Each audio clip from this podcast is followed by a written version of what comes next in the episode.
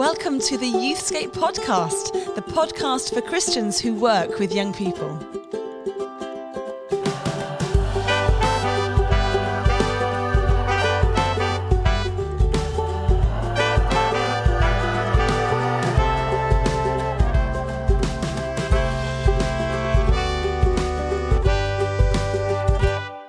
Hello and welcome to the Youthscape podcast with me, Martin Saunders, and my good friend Rachel Gardner, talking all things youth ministry. Uh, we're both youth workers. We, we should mention that from time to time. you you um, help to lead youth work at St Luke's in Blackburn. I do, and you at St Mary's in Reigate. That's it. And do we, we just go through the whole episode just talking about each other? That'll be fun, wouldn't it? And she loves dogs. and he hates Twizzler, his dog, Oh. Twizzle. Anyway, another episode for that. Um, we do talk about youth ministry and everything else in between, but partly what's quite interesting at the moment, I think, is is picking up and engaging with what wider narratives are being told about young people. Particularly Yeah. coming like, the- like we haven't talked about COVID for a long time, have we? But like the tale of COVID is yeah. long, and uh, you know how young people we're beginning to see how they have been affected Mm. by things like lockdown and the mess up around education. But there's always some really interesting sort of sort of titles like it's Alpha Generation Alpha, isn't it, for young people Yeah, born under the age of 18 and, and just the different trends. What are the things that we can categorically with confidence say that members of this generation are going to be engaging with this kind of thinking or this will be their perspective? Yeah. What are some of the things that that you're you're noticing if it, Well, I mean, I think every generation of youth, uh, youth cultures become more and more fragmented. So I think you you look at something like music, the sort of minute Yeah. sub tribes of music now Yeah, are, it's not are crazy. I think it's almost become a thing though to find your tribe, hasn't it? To find Mm. your very specific tribe. Um, a lot of that takes place around sort of TV and video game and film fandom as Mm-hmm. well. That's a massive thing, or music. Um, but probably, I feel it's like that's changed. That's flipped. So when I was growing up back in the 1950s or whatever, the, you didn't really kind of like develop devotion around a particular TV show. Like you might have done. The the the sort of exception is around whether you love Star Trek or or um, Doctor Or Who. Doctor Who, yeah. Those were your options, uh, and we all know which one I took.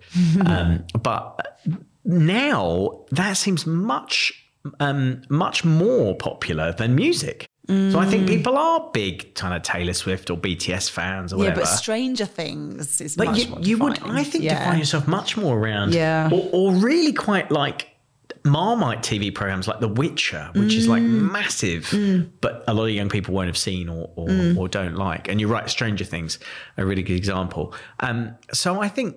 Yeah, youth youth ministry, uh, sorry, youth culture, youth culture has become more fragmented, and probably less now kind of rabid fandom around bands, which there used to be, Mm. and more around TV, uh, visual media, maybe games as well.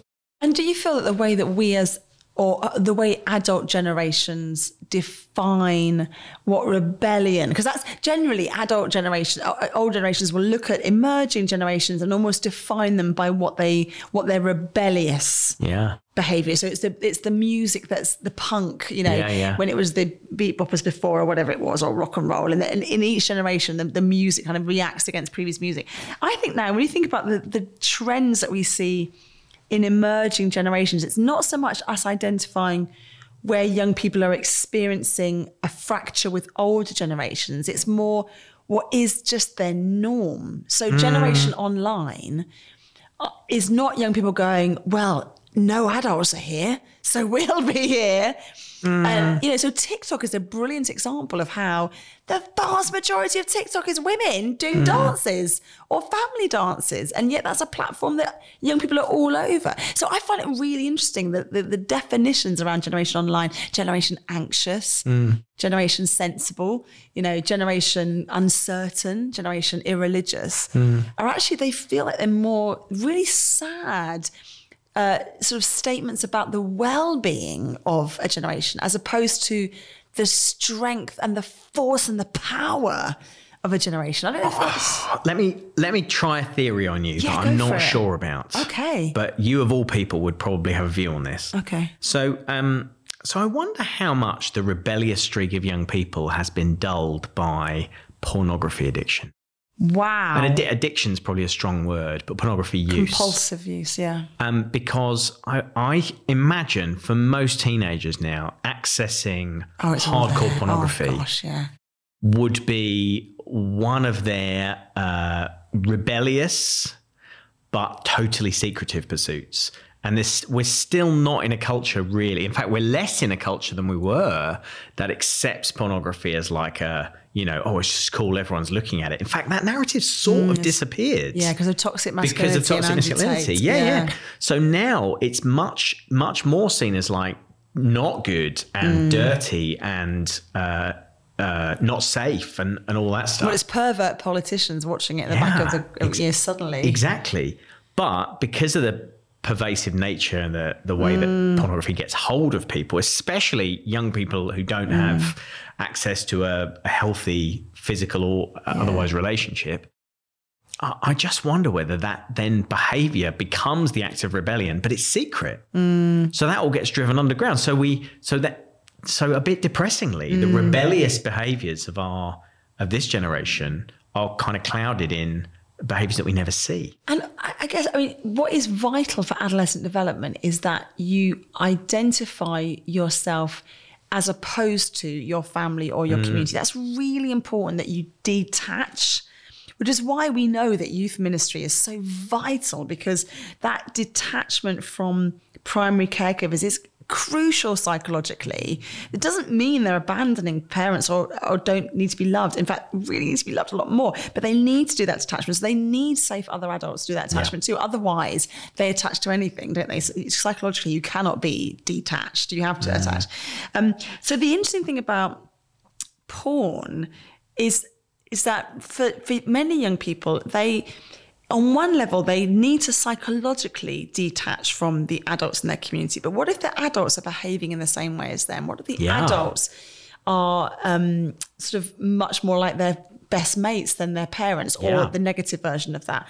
And what if the porn they're watching is actually played out a little bit in the relationships they see around them? What, and so then it's n- you're not actually detaching and finding your sense of self. You're you're just and yeah, you're absolutely you're being crushed. Your imagination has been crushed. Your mm.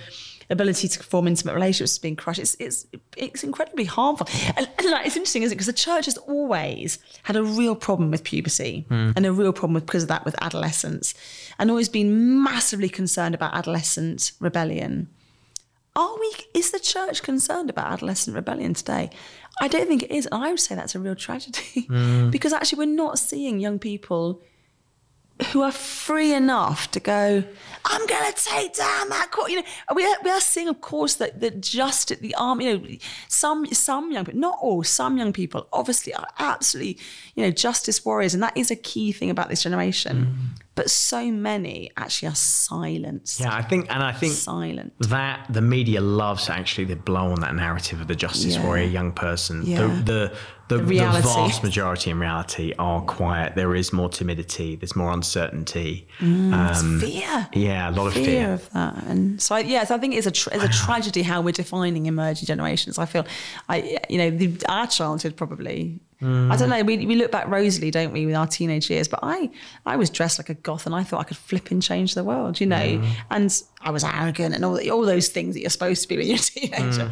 But I don't know that the young people that I work with now are free enough in themselves to be able to take the risks that they need to be taking. You mentioned before we started recording a bit of research Mm. um, that sort of recently emerged around this generation and, and faith. and being referred how we're referring to. So I, I mean, I'm very conscious that this is, you know, I don't want to sound like I'm pouring cold water on something that sounds really good. It's not. I, I don't think it's helpful to kind of say, oh no, they're not this.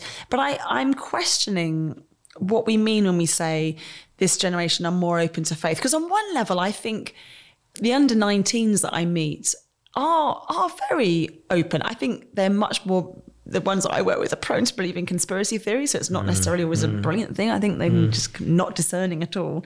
But what does it mean that they're more open to faith? That we know we're told they're more likely to pray than Gen Z, they're more likely to go into a church building than Gen Z. But I'm not. I'm not sure what that means. And I love Charles Taylor in his book A Secular Age. And he's like in his 90s. He's a Canadian Catholic philosopher. I just love it that it's his voice that I that is the most profound, I think, at the moment. He talks about how a 21st century Western consumer society does not produce angry atheists it produces God positive agnostics. Mm. And I think I see that. Mm. They I see a generation who want there to be a God, but I'm not sure that is leading them towards faith necessarily. If anything, it's leading them towards pagan natural religion mm. um, and a res- resurgence in that, yep. not in Christianity. I think the boat has sailed for most young people when it comes to Christianity. And I don't think we can overstate the role of the smartphone in young people's lives in yeah. terms of just numbing them yeah. and and taking the energy away and their capacity for um, reflection mm. and for uh, activism and all sorts of other things. You know, young people is a very familiar pose. It's not a. It's not just a stereotype to see teenagers as they rest now just scrolling endlessly. And i don't think it particularly matters what's on the screen. Like I, I, know a lot of people say oh you know it's bad that young people are seeing pictures of realities they can't even aspire to. I think it's more just like the disengagement of your brain. Like you are taking up all that time just scrolling and scrolling endlessly. And I had a fascinating conversation with a young person recently, um, really bright girl, um, and uh, very kind of, I think she's a little bit Insta famous even. I think she's, you know, lots of followers. And, uh, and she just said, you know, I, I, surely they're going to make these things illegal at some point for young people. Wow. And I thought, that's mad. Of course, they're not going to make phones illegal. But she was like, surely they are because it's wrecking us. Like, surely, like, wow. they know. I don't know who she thought they were. Well, that well, that's it. That is the language that's created by yeah. mass media. Is mm. a conspiracy, isn't yeah. it? That they know there is a group out there that want us to be held like this. But she said they probably should. They probably should take our phones away because it's just it's just taking up all our time. and It's not good for us. No. You know, so they so young people. I mean, it's one specific individual young person. Um, and we might get onto this when we meet today's guest. I think just the other thing I just wanted to pick up quickly was that assertion that young people are praying more. Mm. Right? I'm, I'm just. Do we? Are we seeing that? I don't think I am. No. Okay, because I don't think I'm seeing it either. And I don't know that I'm asking the questions that would reveal that either. Mm. I'm, I, and I, so I'm not saying it isn't, but I'm also not sure what a young person would be doing for them to feel like what they're doing is prayer. And I think, I, so I mean, I've chatted about, chatted about this before, but I, I, I feel like sometimes the context that we're sometimes in, if you ask a young person to put their phone down, is a pre-Christian pagan culture, mm. where morality is incredibly for for, the, for all the young people that are operating on a massive world, mm. you know, with everything that they can have at the end of the thumbs, all of us. Suddenly, when it becomes their life, it's a very much a kind of a small morality. Mm. If this works for me, and it's not even a conscious "I'm being selfish." It is. It, if this works for me, it works for me, and and it's a strange kind of secularism. Well, I mean, secularism is is life without God, is it? If you take mm. God out of the mm. picture, um, it, it it dies. So I think it's it is interesting to ask ourselves those questions about even when we say the word prayer, we are I am still coming to it with a Christocentric idea of communicating my spirit to God who mm. is divine. Yeah. But I don't I don't think any of the young people that come to St. Luke's or come to any of our projects would have that level of understanding. They, when I'm with them and explain it, they'll be like, okay, but probably if they're doing any kind of connecting, they're chatting to an apparition in their house, mm. a hmm. ghost. It's the seance that their mum has set up. It's something around the conspiracy theory, the Illuminati that they're looking at. They're sort of exploring that. They're curious about that. So I think there is a weird pagan pre-Christian mm. thing mm. going on that we haven't really grabbed hmm. hold of. And just like the the Celts, the ancient Celts that came to British shores, waded into the water to fight the demons we need to be doing that. And when you read those stories, were, were they actually fighting things they could see? I don't know. Mm. But they were stepping into a culture that believed there were demons on these shores. Mm. And so hmm. these Celtic mm. missioners said, well, whatever they are, Jesus is king. We've got to, we've got to fight them and take them down. Hmm. They're the powers and principalities. So I wonder what spirituality is created by all of these networks that people engage with that we have to take seriously and take down, not young people take down, but take down some of these powers, these imagine these imaginations, you know that. I think when I think, you know, I think about our youth group, so we're, we're very much a sort of traditional church youth groups, a discipleship group. Mm. We've got most of the young people there, maybe more than half are from church families. So they've had the Bible in the home, they've had church attendance in the home, they've They've had prayer in the home. Hopefully, they've seen it modelled. I think what what has really shocked me is how unusual it is for them to be really comfortable with personal prayer. By which I mean, you know, actually going off and having a chat with God on your own. Um, and I think many of them are comfortable with that idea of we pray as a group, we read out prayers, you know, we pray in a circle, mm. and people have to find like you've like you're sort of coming up with poetry, um, and someone, everyone has to pray in turn. They're sort of comfortable with that. But the idea that you would actually have a prayer life, I think, is quite alien. And so it really depends what what this research means. The research, certainly as it's presented, implies young people walking off into the woods and having a chat with the creator.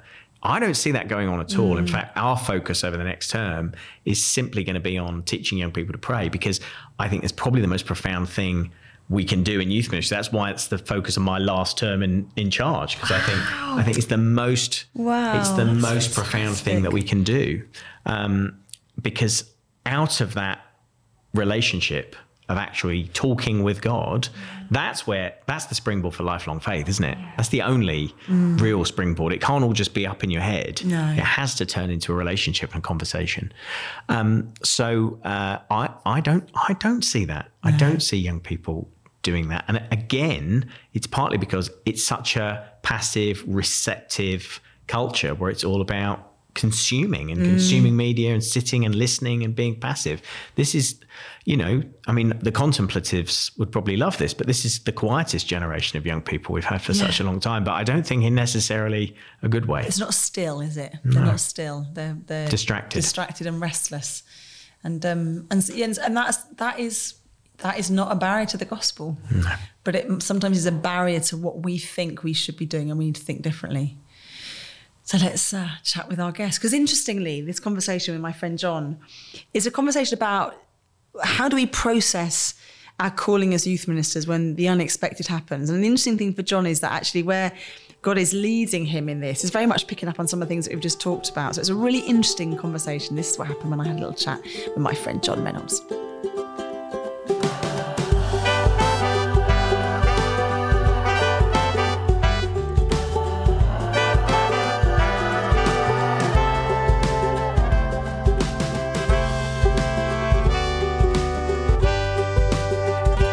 John, you've been involved in in employed youth ministry for. Mm. I mean, you're so young. You look about thirteen. I'll take I, it. Before I make you sound like you're about ninety, uh, but you've been you've been in employed youth ministry for for a long time. Can you just tell us a bit of a plotted history of of, of like what has that been like for you? Yeah, of course. I um I became a Christian when I was about seventeen at a church in Pembury in Kent, and. Uh, within a couple of years of being a Christian, they mentioned doing a youth internship. So I did two years as a gap uh, gap year with them as like the youth ministry intern, and absolutely loved it. And my youth pastor and the pastor had both been to London School of Theology, and I was sensing maybe like my giftings aligned with potentially a call to to youth work. And I, I definitely knew I needed to study because my Bible knowledge was absolutely shambolic. Like I didn't know anything at all really at that stage. And so I wanted to kind of put some meat on the bones of like my experience in youth work by studying and, and getting to know the Bible and God a bit more through that. And so I uh, yeah went to LST for three years, which was brilliant. And out of that, I've since then I've then worked for three churches. So I graduated in 2012 and uh, I worked for a church in Bromley for three years, then a church in Ruislip for six years, and then uh, yeah, moved up north to Blackburn uh, for the last uh, eighteen months or so, two years, um, and yeah, yeah, that's kind of a, a little overview. And I suppose it's a bit weird talking about you when I'm facing you, but you are, and you uh, you've always been such an outstanding communicator. You are an absolutely brilliant uh, communicator, um, oh, with young you. people. I can really see that God's like like woven that through your life. So, I mean, mm. the reason that I was sort of saying, John, do you want to have a chat with me today and have other people listening? Is that I think so often in youth ministry we feel that we can share our stories like for the benefit of the wider community when something has happened a while ago, but um Mm. the thing about this season is we want to kind of explore some of those things that we don't talk about in youth ministry that maybe are affecting a number of us, but we don't chat about. So, really, our challenge today is thinking how do we process a call to youth ministry, a very clear core sense of God's guidance, when life throws unexpected things and we have to kind of rethink and reimagine all of that. So, do you want to just give us a little bit of an overview of what what that's looked like for you this past year? Yeah, of course. So what we moved up uh, in t- from London to um, to Lancashire in uh, October 2021 uh, to be part of St Luke's Blackburn and work with you guys, and uh, absolutely, really, really just loved the whole uh, opportunity and experience. But throughout, just had moments where mentally I knew I wasn't okay, and initially I put that down to a big move basically. Like it was a big move. It was something we really felt god lay on our hearts. I became we had a conversation with you guys about moving and later that day i found out i was made redundant at my last place. And we'd already felt we're going to make this move. If they want us if i get uh, through the interview and everything um, after the preliminary chat we'd had with you uh, we felt just so excited about it all and then to hear i had been made redundant from the church that i was currently working at felt like God was had already opened the door before he closed the other. And we just felt so blessed. And time and time again in my life, I know that I felt called to youth work and um, to ministry because every time I've had uh, a door close at the church I've been at, another one has opened. And it's just been remarkable, like emotional when I think about it, kind of, to be honest. And so um, we knew we felt called, but I just regularly found mentally I was struggling. And, and I'd had that a bit throughout my life. I had that a bit of uni. I had depression and had to go home for about a month and was just just felt very dark and very low and struggling with a whole host of things. But um, probably within about three months, I think it was, of the move up here, I kind of crashed. And as I say, put it down to a big move. My wife um, is uh, disabled, she's a wheelchair user. We've got two small children. Uh, we needed to adapt our bungalow. Um, it was almost pressing the reset button of like moving up, and we felt um, we felt very safe uh, with with uh, the with you guys and the leadership and the church, and, and absolutely loved it.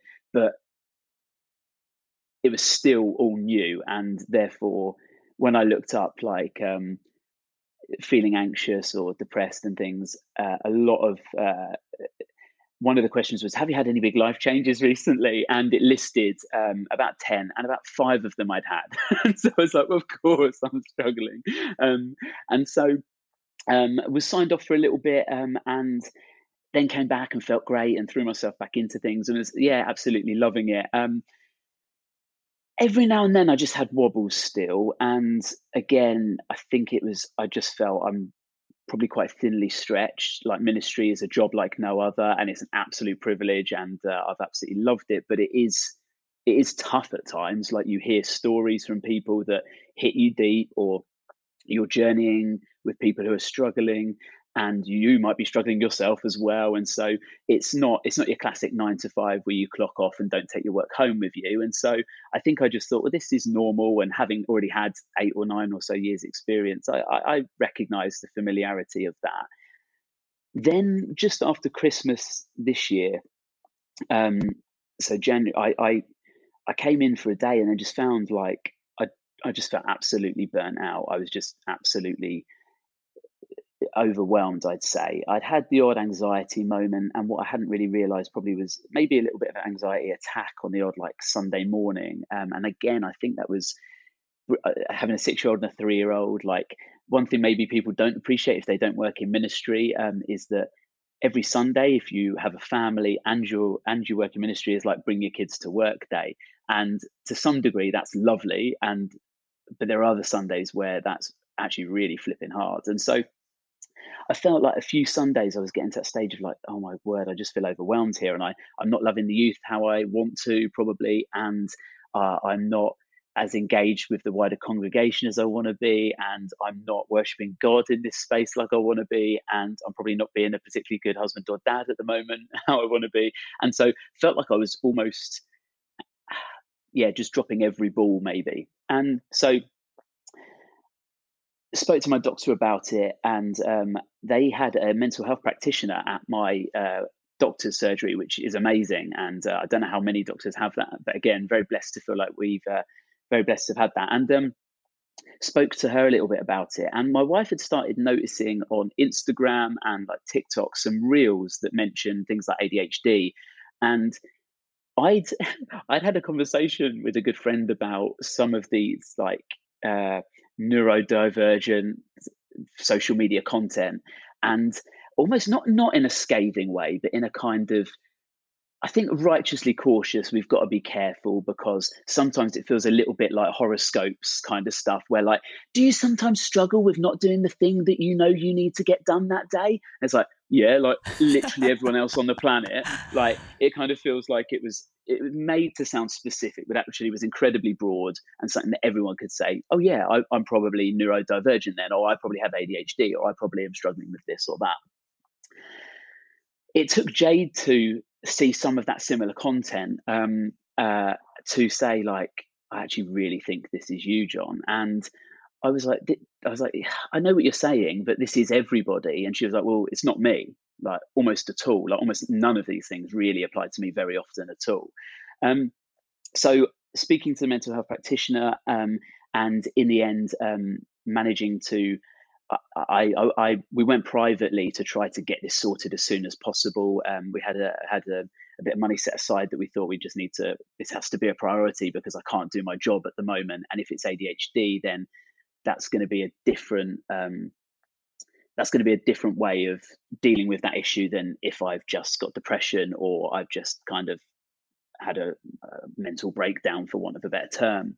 Uh, and so, yeah, we we ended up um, going for that. And um, by the time it came to the appointment, I pretty much was convinced I did have it. Like I, I think eleven of the twelve symptoms um, of ADHD I had at kind of quite a far end of the scale, and ended up yeah being diagnosed with that. And yeah, yeah it's been it's been weird um, in lots of ways because I'm 34, and so it's been strange to know that this is something they're not sure if you're born with it or if it develops, but if it develops, it does develop very early on, um, uh, and so they they think it's there's definitely a case for it being hereditary and therefore innate. Um, and I think, I think for me, I'd always thought the I'd always written off ADHD. Someone had mentioned it to me about 10 years ago um, at one point, um, because essentially the way this connects with youth work is I am probably the worst person admin on the planet. Like, I, I love young people and but I really struggle with the kind of office stuff. And I like working in a group because, again, I'm very um, extroverted and that kind of helps me not get distracted, maybe, and uh, it stimulates me in a helpful way. But working on my own or being a kind of lone wolf is like a nightmare for me. I just really struggle. And I just thought when I left uni and my first church picked up on kind of, come on, mate, you need to crack on with your admin a bit. I just thought, yeah, it's time to grow up. Like I've got used to uni hours of staying up late and getting up late, and kind of as long as you get your essays done, it's fine, and you and you don't have to be as responsible probably as entering like the life of work. And uh, I just kind of thought, yeah, time to grow up. And then the second church, like I think they were definitely a church that really valued wonderful church, but definitely a church that really valued um, structure and and that, those kind of things and i just thought well, i'm a different kind of person i'm kind of more creative than maybe the people who are managing me and it's very hard to work out how many hours you really put into creativity sometimes. Like a sermon can take a couple of hours or 20 hours. Like it really depends on what you're doing and a lot of youth work is like that as well. It can be very hard to do timesheets for youth work because so much of it is creative. So i just kind of thought they don't just don't really get me maybe. Um, then having it arise again and knowing that it was a weakness, but I think maybe feeling that I'd come a long way, um, but still probably hadn't come far enough with regards to bridging that gap um, and being effective, I guess, in the office. Um, yeah, it did make me think, okay, like maybe there's more to it than that. And I, I think ultimately, like,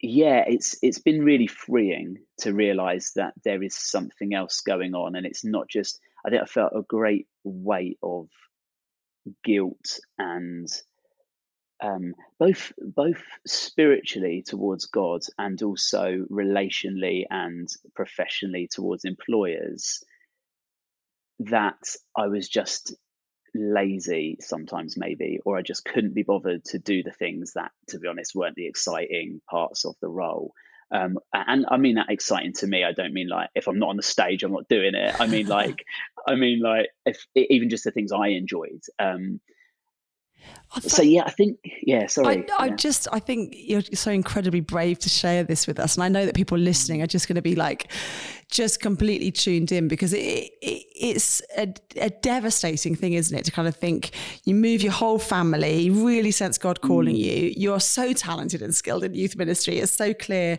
and yet this unexpected diagnosis, which makes sense, and as you move forward, mm. it's going to be really helpful. And, and, and we'll hear a bit about your future in a minute, but but how how do you go about processing in all of that something that as you you use the word innate, which I that that sort of struck a chord with me, John. Like actually, mm. that is that you are powerfully and wonderfully made, and have discovered something about how you think and relate to stuff that kind of casts a, a light on the challenges and the opportunities had before. But but how do you process your call to youth ministry in the light of all of that? When at the mm. moment mm. you've stepped back from youth ministry, although you are fully, you know, part of the team at St. Luke's and still involved mm. in youth ministry. What what did that journey look like for you? Yeah, processing it. I think, I think realizing, and it's something I've, I think I'm one of the things I'm I'm going to talk about my one thing I think I'm good at, which always feels a little bit weird um, when you say it, when you say it yourself. Um, you're good at I cooking. Think... I love your stuff on Instagram. You're, you're good at roasts. I can I can I can do a roast. That's about as far as it goes. but I think I think I've got good self awareness, and I think even before I knew I had ADHD, there's lots of things that I picked up on about how I am and how uh, my how yeah I guess how I am that have ended up to be quite um, intuitive uh, to what ADHD is actually like. And so I think I realized that like for lots of us, your greatest strength can also be your greatest weakness, can't it? If you're incredibly pastoral and compassionate, that can be such a strength in getting alongside people. But if you never have boundaries, you can just end up a broken mess because you take on everyone else's pain. Or if you're very good at being like assertive and a good leader, the flip side or the shadow side of that can you can be really bossy or controlling or over dominating or overbearing, or you can be just just incredible at guiding people. Um, where they need to go. And I think I'd realized that like I think with ADHD there there is there are a lot of weaknesses for certain things, but there's also a load of strengths, and I think that's really helped me process it, recognizing that. Um, it's it's very strange having a wife in a wheelchair and then you being diagnosed with what is technically a disability because it feels so like apples and oranges and but at the same time, it's it's helpful language to the degree that it, it can be debilitating in certain contexts, and it it is a big hurdle to overcome in certain situations. And I think one part of processing is not sweeping things under the carpet, is recognizing that no, what what you're going through is a real issue, whether that's grief or whether that's abuse or whether that is disability or a diagnosis or whatever it is you you've always got hope um, when you've got jesus in your life but at the same time jesus wept and at the same time we all go through moments where you've just got to process those emotions and maybe grieve what you could have had or maybe even feel you should have had in an ideal world. Um, and so part of it was that for sure but part of it was also not sweeping it under the carpet but recognizing the, the, the yeah the legitimate strengths that something like adhd brings. So um, very quickly, without boring people who aren't interested, who don't have it maybe, or don't know anyone who even has it, the the science behind it is you have a lower level of dopamine than the average person, and so the reason you're so easily distractible or hyperactive is you're constantly looking for things that give you a dopamine hit, that make you feel good, that buzz you, um, and so because of that, once you do find things that give you that buzz, you can be incredibly effective in those areas. So there's this um, acronym called NICU, which is N I C U. And for people with ADHD, if it's novel, interesting, or challenging, they can hit a thing called hyperfocus and absolutely nail it if they find it novel, interesting, or challenging. If they don't find it any of those things, they wait until the U comes into play, and that's urgent. And so that's why many people with ADHD are very last minute for the stuff that they don't enjoy. And they can still get it done. But one of the things I recognize is that presents a big problem when you're working as a uh, when you're working in a team, whereby doing things last minute isn't very helpful for the rest of your team and doesn't feel very loving for them either. Um, and so I think processing it was ultimately recognizing like there are weaknesses to it and you can put things in place to overcome that um, I have to use uh, like sticky notes sometimes. I have to be very good with my diary and then remember to actually read my diary as well. um, I have to put notifications on my phone and remember to make sure that there I put an alarm on the ones that are time specific wow. um, and That's things. Great. And so, but I, I think there's with with absolutely anything and everything. Like I think part of the process is, of course, just knowing that God uses people who are broken or struggling in certain areas. Like uh, the only perfect person God ever used in the Bible was Jesus, and everyone else is yeah. as messed up as each other, yeah. just in different ways and struggling with different issues at different times. Um, and so, knowing that God has used me and will continue to use me is is something that always helps. That. And I love how you just framed that and you sort of shared with us the strengths of neurodivergence and just, and I, and I can really see that. Like you, I, I would say to you, oh, John, there's a high school that wants like every year group to have a session tomorrow. You're like, I'm there, I'm on it, yeah. and you're absolutely nailing it. It's such a skill. And, and so often skills that are required in youth ministry, that quick pivot, that adapting, mm. that flexibility. But it can feel like a weakness, doesn't it? When, especially if it comes mm. off the mm. back of a time of, of, you know, of deep pain and struggle and, um, and, and sort of sharing with young people the journey that we go on. And, and what was it like when you shared with young people about your diagnosis? How did they react to to what you were hmm. sharing? What was your experience of that? Yeah, it's it's always a really it's always a really tough one when as youth pastor you work out when you share what you share and how you share it. Uh, I think that's true of any ministry when you share the things you're going through with a church. Um, I had two great bits of wisdom on this kind of stuff. Craig Groeschel on his podcast talks about people would rather follow rather follow a leader who's always real than a leader who's always right. So there's that need for integrity and openness. But I think Rich Wilkerson Jr. talks about the fact that like it's easier to share your scars than your wounds because talking retrospectively mm. about something that you've healed from means you're not going to bleed all over the people you're trying to lead basically um, because that's messy you can talk about that you can talk about almost anything when it's historical, can't you? Like, how did I, how do I share, like, I'm currently struggling with something and not kind of let that really affect the young people that you're leading? Well, I guess where that it's not my fault that I'm struggling with what I'm struggling with. And so I felt it was really easy to share that stuff because I think that firstly, you know that whenever you share things, is why I've always been open about having had depression. Um, it's why I've always been open about my parents splitting up when I was four. It's why I've always been open about even people close to me having been abused without mentioning those people because you just never know how that helps you relate with other young people who then when we share something of ourselves I, I think young people feel more comfortable to share something of themselves with us. Um, and i think it's why our stories are so powerful. It's why our story of how we met jesus is so powerful because young people think oh they're just like me and if they met jesus then maybe i could meet jesus.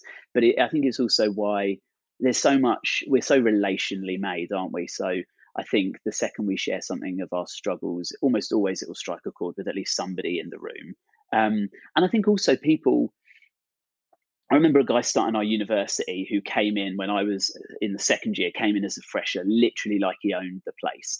And I found him absolutely infuriating. Like, I honestly, I could not stand him. I felt so unchristian for feeling that, but I just thought he's an absolute moron. And then when he shared a bit of his testimony, he'd had so much close bereavement to him, so much pain, so much loss of father figures and things in his life. I was like, oh, like of course he's got this bravado. Of course he comes in. It's just self preservation. And when you know something about somebody, you you love them so much more. I think you care so much more deeply about them, and you're so much more gracious with them when you know something about their struggle.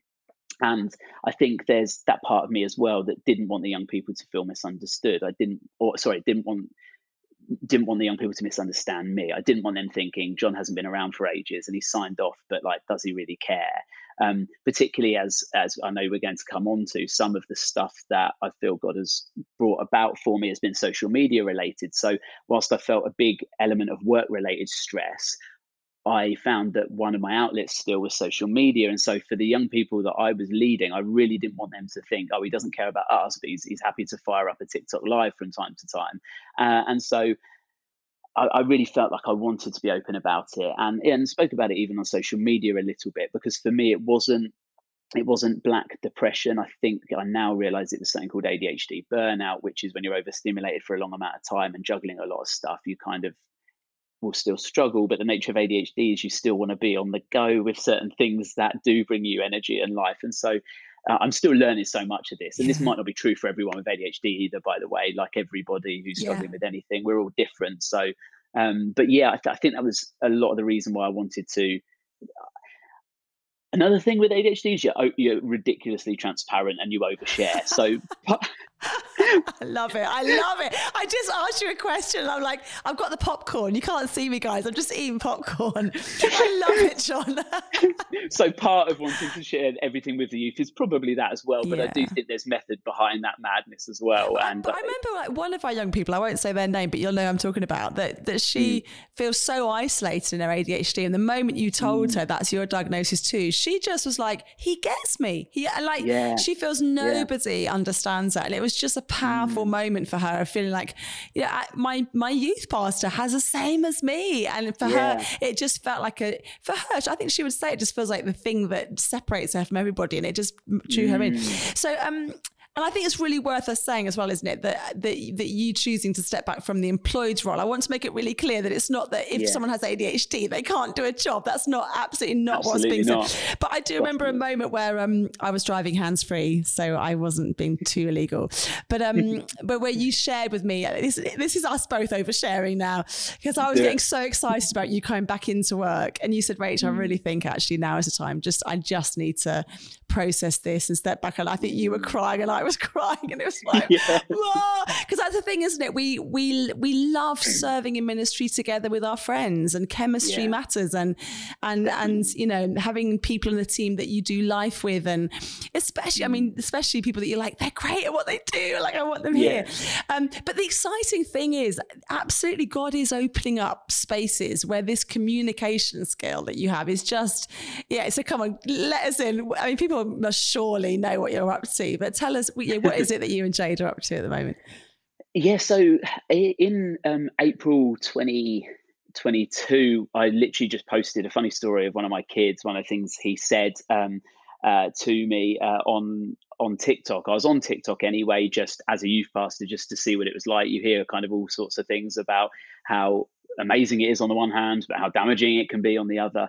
Uh, and so felt obviously like it's your responsibility to at least be aware of the world that young people are living in.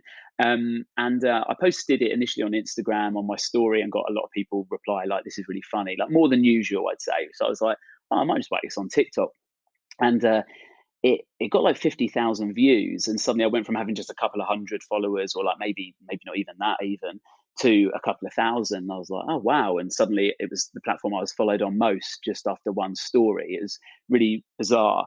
Um, then, uh, as I shared, my wife's a wheelchair user, and I shared the a story of our first date where we went to a cinema and basically the lift wasn't working. I had to carry her up a load of stairs, but there were lots of funny moments within that story, and um, I shared that I think in May on TikTok, and it got like two and a half million views, and suddenly like, I went from having a couple of thousand followers to like fifty thousand. I was like, this is ridiculous.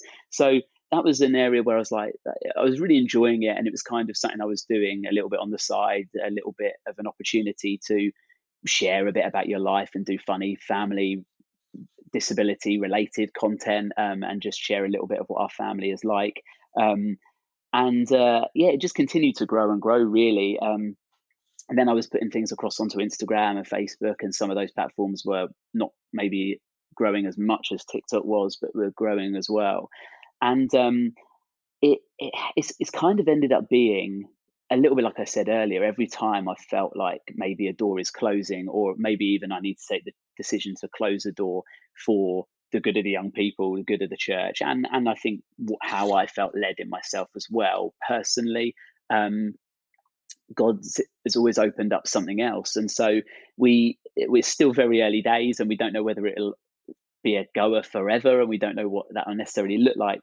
Um, but yeah, we took that decision to I took the decision to resign from my role um, and continue to volunteer in the areas that I really enjoy, so that the so I, I guess I, I, guess so that I could thrive, my family could thrive, and the church could thrive because I did feel that whilst there were areas that the the youth was thriving, there were also areas where the youth would be and the church would be better served with someone who was more skilled in the things that I'm not skilled in, I guess. And uh, yeah, so we've um, yeah we've we've basically yeah trying to make social media a job, which still sounds really really strange and really funny uh, and really weird. I I I say content creator over influencer just because I feel like it, this is my own inner arrogance coming out. I feel like content creators have uh, talent, uh, and I feel like influencers um, are just pretty um, usually.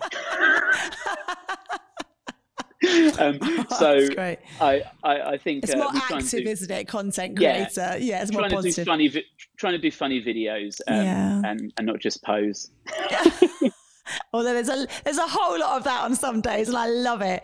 It's an interesting story, though, isn't it? How how you mm. process the unexpected in your life, and and how yeah. God works through that, and leads you forward again in, in things that you don't anticipate and we often say in, in the youth ministry you know online tiktok it is the new frontier like this is a space mm. that needs pastoring, that needs great content, that needs uh, people mm. that are authentic about their faith and their life, that are real and not, as you say, bleeding over everybody, but are real about mm. faith and scars. And I think that's, on one level, it's not surprising that that's where God's moved you onto, but often it does come with a kind of a, a, a series of pain as well. So thank you, John. Yeah. Thank you so much for sharing this with us. It's such, and if people, it's all in the show notes. If you want to connect with what John and Jade are doing, um, and uh, yeah, it's so exciting. So thank you, John. Get get cracking pleasure. on that roast. I'm coming back from Blackburn. Yeah. I'm going to eat it to Blackburn. See you, John. Bye. Thanks so much, Rachel. See you soon.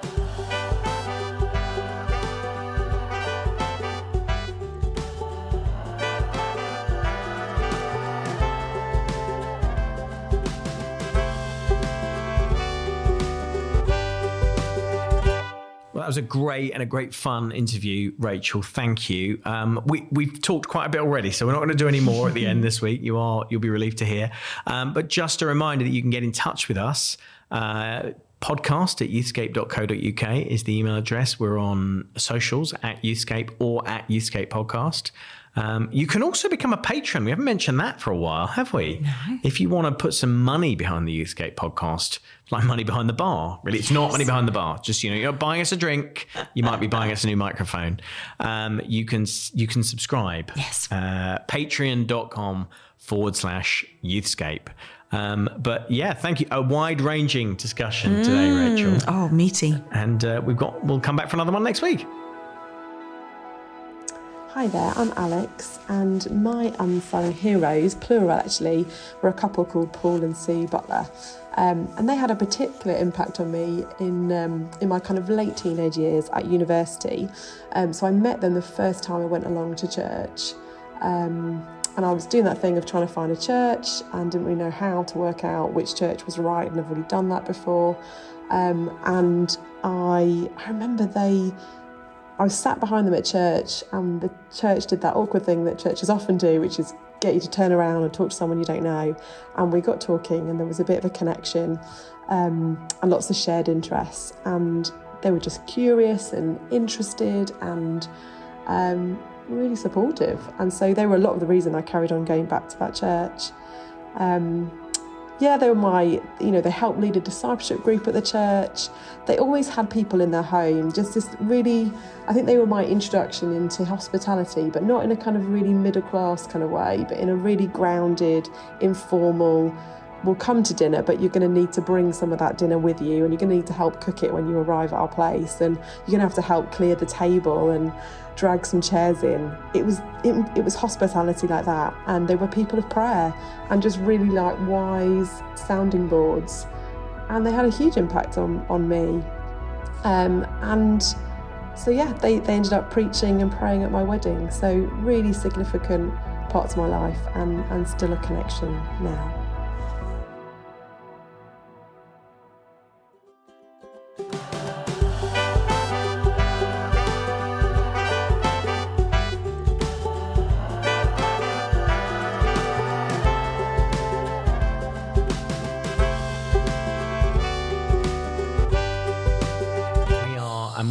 Absolutely mad for it. Yeah, I have we to are. say, I've got so much energy for this. Yeah, it's good. So It's come good on, fun. let's do more. Let's do more. Let's do 10. Let's do 20. Let's do Let's more. deal with all the issues in youth ministry and resolve it all. It- well, I, yeah, and I think um, there's always really Should we just start this interesting- whole thing yeah. again? That's awful. Yeah. I'm sorry. We shouldn't do any of that. Yeah, let's do it again. I'm just going to think for a second. Oh, that's a really good point. Hello, and welcome to the Youthscape podcast with me, Martin Saunders, and her, Rachel Gold. That's a sultry. That's a sultry. Singing. Should be singing This is Light of Mine. In the youth ministry, oh, right.